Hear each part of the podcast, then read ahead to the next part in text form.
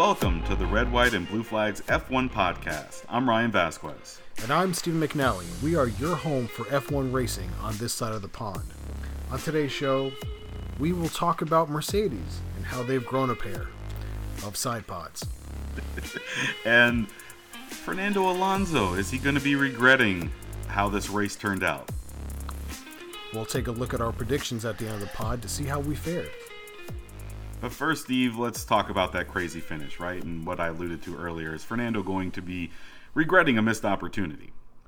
Uh, I I think in hindsight, yes. Some some of the uh, you know data came out that his uh, his delta time to max, if he would have made the right call of switching from uh, slick tires to intermediate when the rain hit, would have put him in front of Max, and that gives him position on the track. And we know that's the most important thing to have at Monaco. Right, and this is one of those things where I feel like it's always, you know, we talk about decisions in the paddock, right? What are they going to do? What are the team decisions going to do? You wonder how much Fernando played into those. I know Fernando knows his car. He's a very smart driver, very strong driver, probably one of the best drivers out there on the, you know, on the grid when it comes to just the perfect, uh, I guess, look of things, right? He can know what everyone else is doing while he's also driving a top-notch car. He's got a ton of experience. He's a champion, but you just don't know where that decision comes from. But this is one of those things. You know the rain's coming, and I know it's a bit of a surprise, but you still knew it was coming. They have radar, so you have some time to play out that strategy, and you feel like what do you have to lose there? I know they're competitive and they're going up against Mercedes for the top two teams, right? But what does Fernando have to lose there by switching over to the intermediates when it's going to rain? Yeah, I, you know, when you have wet weather, if it's a dry track that goes wet, typically the team is making the call because they have more information than the driver. They can see where, like you said, the rain is coming on the radar. The driver doesn't have that available, so that's typically a team call. If it's a wet track that's turning dry, they rely on the driver to make that call because they're out on the track. They can feel the grip levels. They kind of have the the insight that the team doesn't have. So Aston Martin looking at you know the radar, hearing back radio calls. Rain is only happening in one section of the track you know, they didn't expect rain. If it was going to be rain, it was going to be light. And it started in that, you know, sector two area where it's, you know, a little bit downhill, tight, treacherous. So it's like the least ideal place for it to rain. I guess they were just convinced that it wasn't going to be, you know, building up or getting any more steadier, that they could just make the change, get the pit stop ahead of Max, undercut him, and get that track position and quote unquote weather the the wet rain and just have to worry about that one section of the racetrack. But as we know, the rain got harder and they had to make an additional stop. And uh, ultimately, you know, it, it didn't cost him any positions, it just cost him the chance to win. Yeah, uh, seemed like Max got a couple of good lucky breaks for him this particular time around. Although he didn't need them because he was just very good. It's not taking anything away from Max, but when you're good and you get luck, it's like you, you're it's hard to beat you, right? Yeah, um, I mean, let, us um, prefer he he pulled away at the, at the start. He maintained a gap. Uh, he he and Alonso broke away from everybody else in the field. They had a, a pit stop in hand at from everybody else third down. So it didn't matter when they stopped or they weren't in any position other than being at first and second. Uh, and Max, again, uh, another kind of masterclass on, uh, you know, stretching out a tire stint. He went, you know, 50 laps on medium tires, which, you know, has has been a, a bee in our bonnet all year about, you know, the Pirellis just lasting too long and taking a lot of strategy out of the hands of people, and you shouldn't be able to, you know, extend that long, especially on a set of mediums. Well, you, if you listen to Helmut Marko, Max is just reaching another another level. He's a tire whisperer now. I think that's overly favorable to Max. Don't get me wrong. I think he is learning how to, you know, take advantage of his car. He is a young driver still. We, we would maybe overlook that with Max. He's not even probably at his peak performance. Uh, if he if he's not already reached it, he will soon. But um, I, I, think that's a little bit overstatement, guys. I mean, come on, we've seen tires by many people be uh, dragged out over the course yeah. of this short uh, season. Logan I, Sargent did 50 laps in Miami. Like, you think he's a right. tire whisperer, or just you know that's how. how Don't get me wrong. Max is doing this at a at a high level, right? He he's leading yes. the race and not losing ground, right? But um, it's not very. You don't have to drive your car very hard when you don't got many people chasing you, and um, you know you're out in just clean wind and just doing whatever. But uh, you know, and uh, for all the changes that we saw, I think you could probably say some positive things about Mercedes finishing fourth and fifth. Um, hell of a day by Esteban, which started when he qualified that high. It's just one of those things about Monaco. As much as there was some up and downs and some some actual things being done during the race and some and gains and, and losses, uh, a lot of people ended up right where they were. Not not much moving, right? Right. I, I mean, Esteban led the train essentially, um, and you know just fast enough managed to pit where he needed to pit um, you know, I think Lewis was maybe a tad unlucky because he was one of the first people to, you know, hop in and, and pit. It, w- it was basically his pit stop was the one to trigger anybody, you know, in the top 10 starting to pit because uh, there had been some teams further down who just, uh, you know, had some damage, needed to change some wings and, and you know had pit stops, but Lewis was the first of the front runners to to make his stop. And had he been able to stretch it to the rain, yeah, I'm sure he would have been in front of uh, Esteban by the time the race was over. Certainly, George thought he was, but George committed uh, at least two errors on his own that you know cost him position on the track. Um, so he was kind of ruining his own mistakes. But again, uh, I don't think I've heard anybody on the radio as much this year asking to either swap places with their teammate, let them by. I'm faster than my teammate in front of me. Um, it's getting to be kind of a pattern with him. Yeah, and don't get me wrong, I do believe George bumbled the bag a little bit. He probably had a chance to make the podium had he not made those mistakes. Yeah, because but a he, chance. Yeah, he he stayed out longer than Lewis like uh, they decided to pit Lewis first because he was running in front, so he gets pit preference. And if it didn't rain, it would have worked out for Lewis.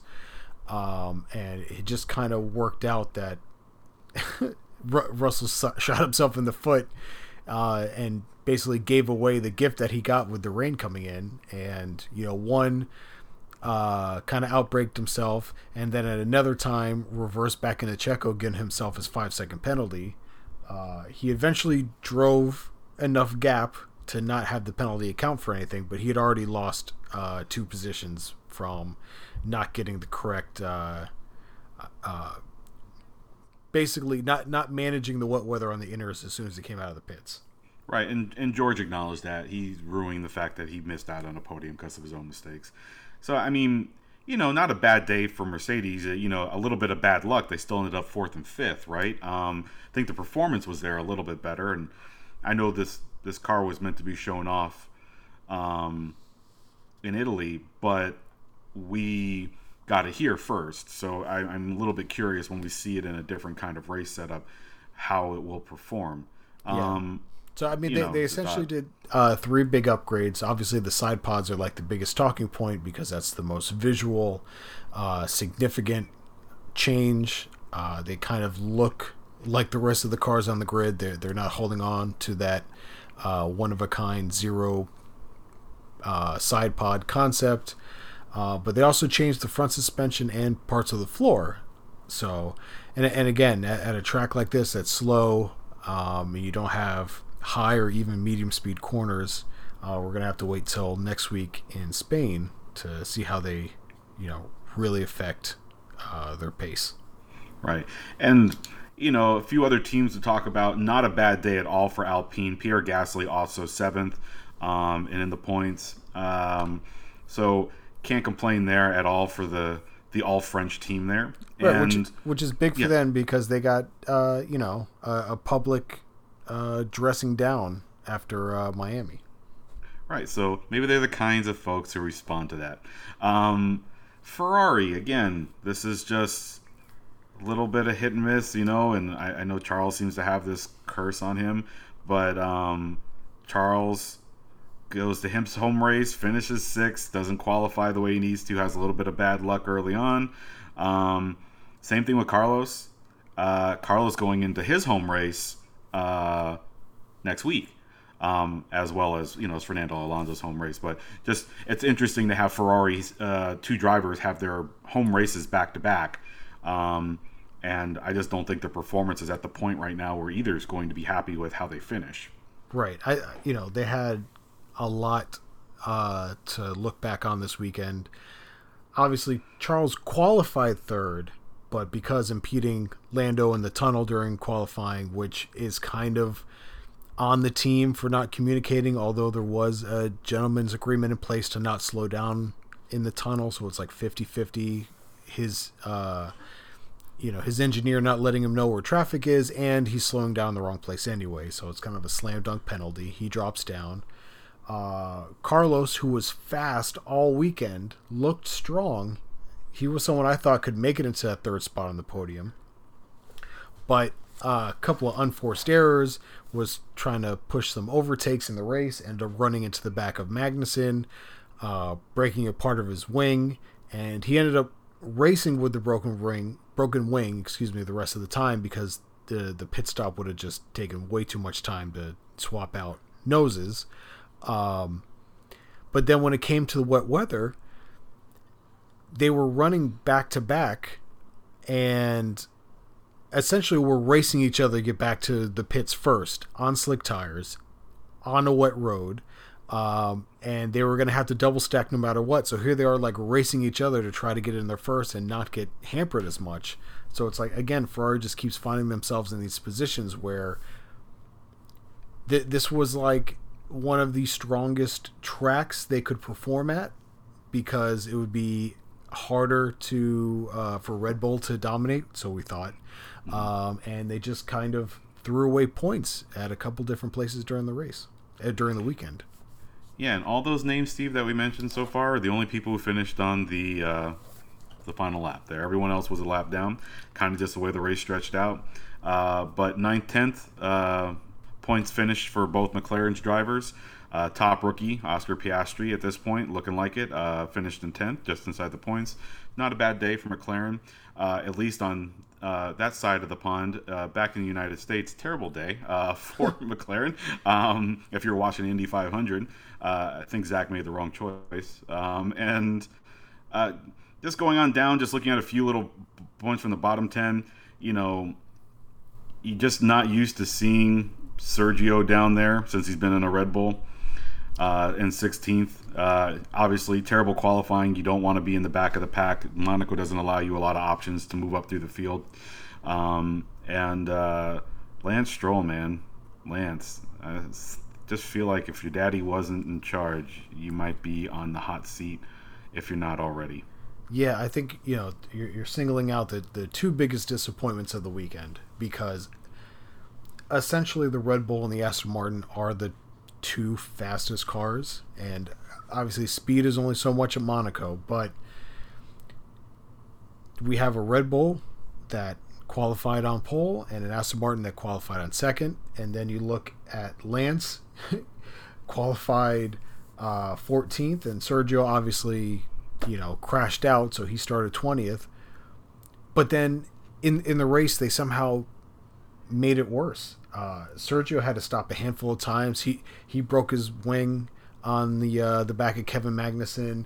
Um, Lance just, I mean, he he's supposed to be kind of a, a wet weather savvy guy. You know, he got a pole in the rain in Turkey.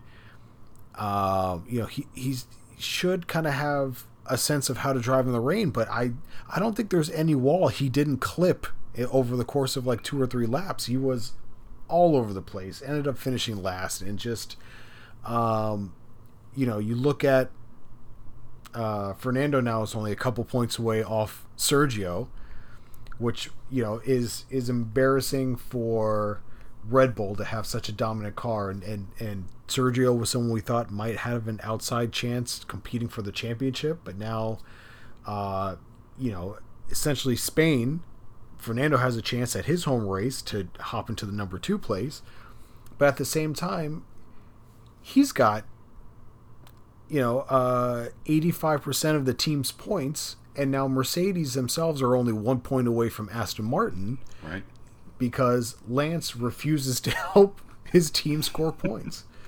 and so yeah, yeah, it's just at this point in the season, right? You just it probably not where certain teams expected to be, right? Um, given their performance and like, uh, although I'm sure the way Checo performed this week maybe gives Red Bull a little bit of like breathing room about any driver showdowns or decisions being made about having two championship drivers uh, with that bit of distance. But um, definitely no, I mean there's not there's probably few people in the field that I want driving from the back to have a chance to win a race or compete than Sergio Perez, right?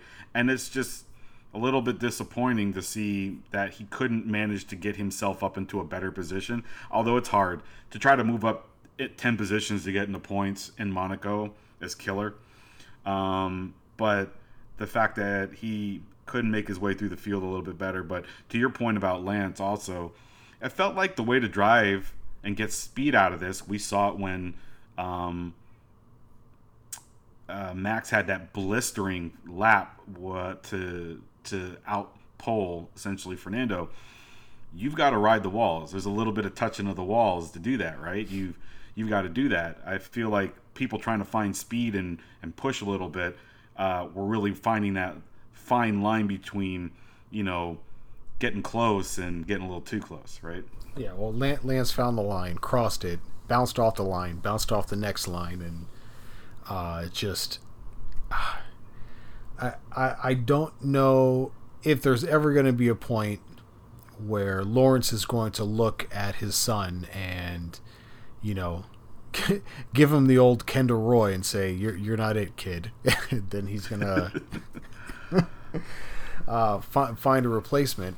But I, I don't. He Lawrence. We talked about Lawrence Stroll is serious about making Aston Martin an absolute contender for world championships and I don't think he can look at one half of his driver driver lineup right now and say that they can do it. I, I, mean, the fact that you're sitting in second, and you should be comfortably in second, but you're not, because you have a, a team on your heels that are just the model of efficiency and will just maximize points at every race. That's what they did last year, even with a you know not great car. Mercedes will make sure to maximize every race.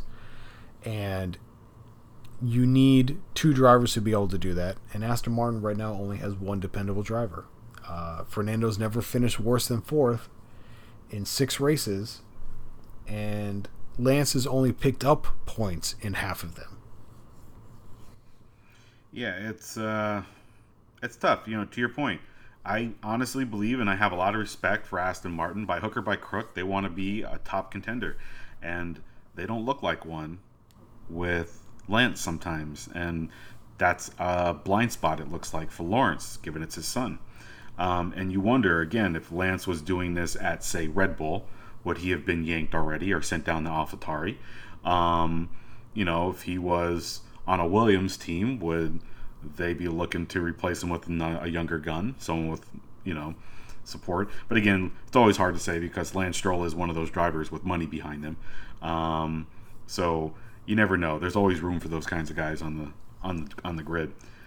Uh, but so let's yeah. let, us talk about uh, you know Monaco. Um, typically, we're in for you know more or less a processional snooze fest. Start first, finish first. You know, you will uh, you know just kind of park the bus and make sure your car is as wide as possible. But did we have a good race this time out? Um, this is the thing. Like, that's probably one of the best qualifyings I've watched in quite some time. Definitely I, of the year. I told you that that was the best session of F1 we've had this year. Race qualifying practice, like that was the best you know, 20 minutes I've watched all year. Right? I just hate that the race can't live up to that without a little rain. Um, and so I feel like Monaco gets off the hook because we mentioned all of the strategy and missed opportunities came when people made mistakes in the rain. Right? Rain is the great chaos inducer, and it gave us some chaos. But we also ended up with only eight cars on, you know, the lead lap. Um, the the the winner of the race had a almost 28 second gap between him and second. Um, and yeah, it's just you know, to your point again, Max and Fernando got out front and didn't look back, right? Um, so I don't know. Um, I like the chaos at the end. It made it interesting. It made a nice for nice bookends for a Monaco weekend. Uh, interesting qualifying and then an interesting end to the race. But again, without that rain, we would have watched Max what win by 30, 40 seconds. Would more cars have been lapped? I don't know. I, I, I think we would have got a handful more lapped cars. Uh, I it would have been interesting to see because you know Max and Alonso were on alternate strategies. Alonso started on the hards, so his plan was always to run longer than Max uh, to get you know that track position, and it, it never came to fruition. Um, and you know we we know overtakes don't necessitate a great race because you know there's there's a race out there that's have the most overtakes of all time and like you can't name what the race is but you can definitely name you know like uh you know Danny's win 2 years ago or Gasly's win 3 years ago you know and and they're at Monza not a ton of passing happening there. So overtakes aren't everything. Um and you don't want to have to hope for rain for Jeopardy. I, I feel like we got a solid race. You know, I, I don't feel like Monaco has necessarily lost his spot on the calendar. I, I think it's still worthwhile to race there, if not for qualifying alone. Um, I said at the beginning, it's a good thing Logan was in this race because he provided all the overtaking opportunities. he dro- he dropped three places in one lap. It was kind of uh, kind of disheartening to watch, um, and uh, you know I, I think the the rain definitely added some great you know spice to it and watching kind of people flail around and and figure out what to do. I I, I still don't think Kevin Magnussen has pitted yet for his intermediate tires yet. Um, but then again you know you look at the finishing order and you know who started first finished first. Who started second finished second. Who started third finished third. And and everybody who started in the top 10 except for Yuki finished in the top 10 um, you know and, yeah. and, you know shout out to you Yuki was driving a great race and that you know I think he had some brake issues at the end and then uh, ended up losing two spots to both McLarens on one lap and then he ended up finishing 15th uh, he deserved a little better yeah you know again great qualifying mistakes in qualifying like Charles moved him down to six. Had he not been moved down to six, would we have seen him on the podium? Right? You know, so little mistakes here and there because of the rain, and that's the difference in the race. Qualifying and a little bit of mistakes when the rain came, and that's it. Otherwise, it's how you qualify. Um, and so, again, it's a beautiful race. Um, beautiful place to have a race, a historical race. Beautiful. The crown jewel, if you will. But not always a fun race. Well, uh, you know, this year we can say it was fun, and we can hope that uh, you know next year we get some excitement also. Uh, but let's uh, take a look at how you know we predicted the race would turn out. Terribly, at least for me. Well, uh, you said Alonso would get pole. You got very, very close. Oh, Steve, I I cursed very loudly in my and, home when Max dropped down that last lap. Um, but uh, oh well. um, it's okay. I mean, it, it was a good call. It's just Max decided to, you know, uh, Mario Kart wall ride his way to a. Yeah, you know, that seems to be the trend in all motorsports at this point. Is screw it. Let's just ride the wall for extra speed. Seems counterintuitive, but it works. Well, as long as your suspension can take it, I guess why not? Right. Uh, your second prediction was that Charles would win. Son of a bitch. I like the. Re- I, I like the reverse jinx angle though. You know, the, he's got someone out there with a voodoo doll making sure that he doesn't even have an enjoyable weekend, let alone win. Um, so you know, put put it on yourself to reverse jinx him, and well, didn't work out.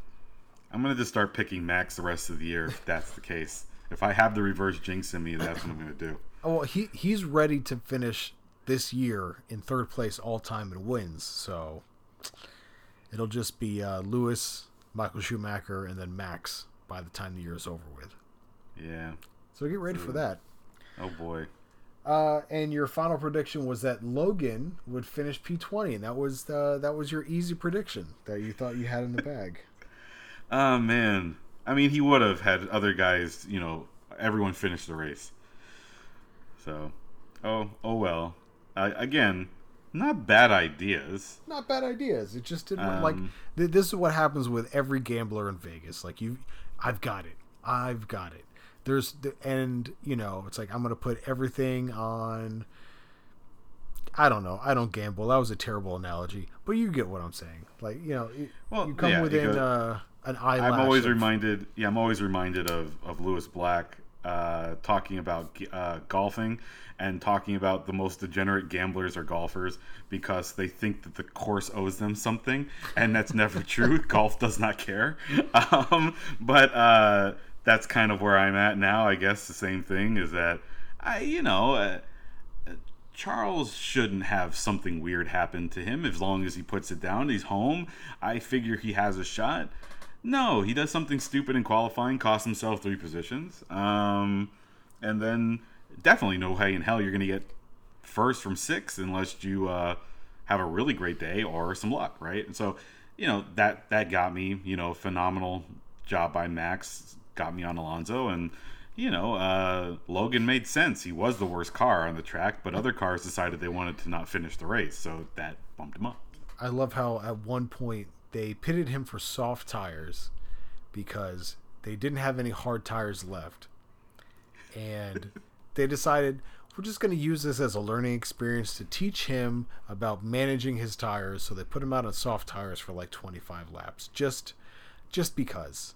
Um, so you've got to find silver linings, right? And I, I goes whether he's around long enough to to, to see the benefits of those. Um, I you know I don't fault the team for trying to find a silver lining. Uh, get put a little data down uh, when you got nothing else better to do. Well, uh, I think you got me this week. Well, yeah, I I, uh, I, had one prediction that we'd have four DNFs because we didn't have any the last time we went racing. So I thought, like a degenerative gambler, the course owed me something.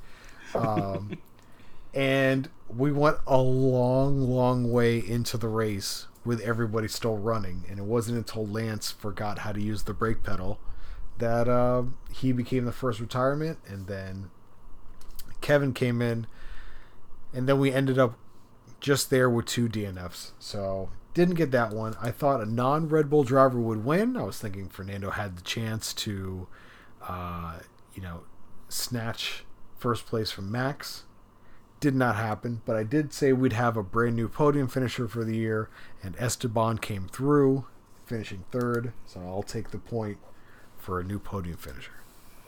Very nice, very nice. Um, and I like seeing new podium finishers. Um, and I'm glad Esteban got one again. Did incredible qualifying. It's uh, it's a hell of a qualifying lap to get out there and put that Alpine uh, third. And was able to hold on to it. I know that there was a some chatter about some of the that that early uh, crash or whatever that damaged some of the cars, kind of holding up everyone beyond P2 um, and kind of creating that train going around. But I don't know. Again, there there's the class of the field right now, and it looks like it's Max and followed by uh, Fernando and everybody else is trying to play catch up. And don't get me wrong, it felt like there was some catching up done this week, but uh, ultimately, uh, we made a lot of dart throws at Monaco, and uh, only one of us got anywhere close to a bullseye. So right. Well, I keep in mind last year there was only one podium finisher outside of you know essentially the top three teams. You know, Red Bull, Mercedes, Ferrari. Um, and it was Lando Norris, and he had one podium. Everybody else was in that top six. Um, and already this year, you know, we have uh, six different podium finishers, and you know, Esteban's not up there. You would say in the, in the top six drivers of this year, certainly not in the top three teams, as Alpine are sitting fifth. Um, and then Max and Charles each have one. So you know, you think if Carlos and George and somehow Lance, who hasn't sniffed one yet, even in as good as car as he have, uh, you know, we might have a little bit better uh, field spread this year if it kind of pans out this way, outside of the you know top two positions. That is. Yeah, and maybe we are seeing a little bit more parity. Um, I don't know if that's because certain top teams are coming back to the field or certain teams are coming up in the field. It's hard to say. Um, but we are, you know, seeing enough, I think, to make it a little bit interesting. But again, what we're hoping for at this point is who's going to get up on the podium with largely the Red Bulls, Fernando, and, you know, That's that's the case, right? Even Mercedes and Ferrari are in that mix, even though they're supposed to be top teams. You can't guarantee that they're always consistently going. I do hope the new changes, though, for Mercedes makes them a little bit more competitive for seconds and thirds, if not a, a win or two before the end of the season. Yep, and I think that segues perfectly into uh, upcoming this week in Barcelona. Be a big test for all the teams who brought upgrades. Yes, it will. Um, and again, a home race for two drivers, which is awesome to see. Uh, two drivers maybe going in different directions. Uh, one on the Ascension, looking for his dangerously close to his first win. Uh, be lovely. I would love to see Fernando get his first win of the season um, at home. Uh, I'd also love to see Carlos get back on the Schneid with a good performance, if not a win, at his home as well.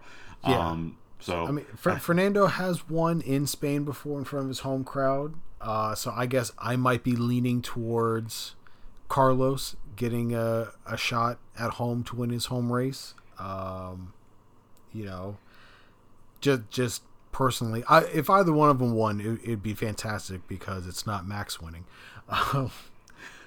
well, that in the in the hometown flair, but I.